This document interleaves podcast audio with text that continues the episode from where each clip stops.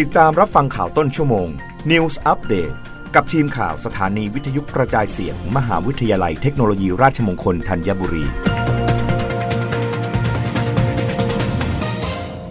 รับฟังข่าวต้นชั่วโมง โดยทีมข่าววิทยุราชมงคลธัญบุรีค่ะ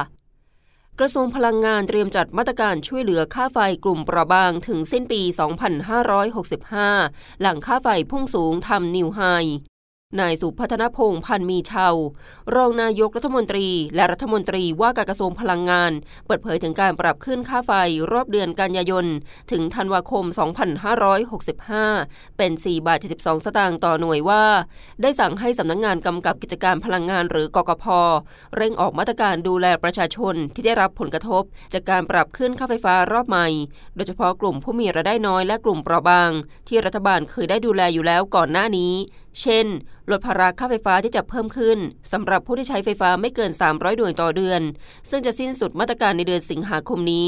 เบื้องต้น รัฐบาลเตรียมพิจารณาต่ออายุการช่วยเหลือดังกล่าว พร้อมพิจารณาแนวทางการช่วยเหลือต่างๆ ซึ่งจะมีแนวทางในการช่วยเหลือออกมาเฉพาะกลุ่ม ส่วนงบประมาณที่ใช้จะเสนอของงบกลางมาดำเนินการเบื้องต้นจะให้การช่วยเหลือยาวไปถึงสิ้นปี 2565 ให้สอดคล้องกับรอบการปรับขึ้นค่าไฟรอบ 4 เดือนที่เหลือของปีนี้ ถือเป็นการประคับประคองให้ผ่านช่วงนี้ไปได้ ขณะเดียวกัน ได้ชี้แจงการออกพระราชกำหนด ให้อำนาจกระทรวงการคลังค้ำประกันการชำระหนี้กองทุนน้ำมันเชื้อเพลิง เพื่อนำไปใช้หนี้และเสริมสภาพคล่องกองทุนน้ำมันเชื้อเพลิง ให้อุ้มดีเซลต่อไปได้ โดยย้ำว่ากู้ในกรอบวินัยการคลัง ไม่ได้กู้เงินก้อนเดียว 1.5 แสนล้านบาทท แต่วางกรอบการกู้เป็นก้อนๆหนี้สาธารณะไม่เพิ่มมาก รับฟังข่าวครั้งต่อไปได้ในต้นชั่วโมงหน้า กับทีมข่าววิทยุราชมงคลธัญบุรีค่ะ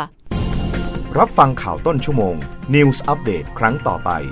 กับทีมข่าวสถานีวิทยุกระจายเสียง มหาวิทยาลัยเทคโนโลยีราชมงคลธัญบุรี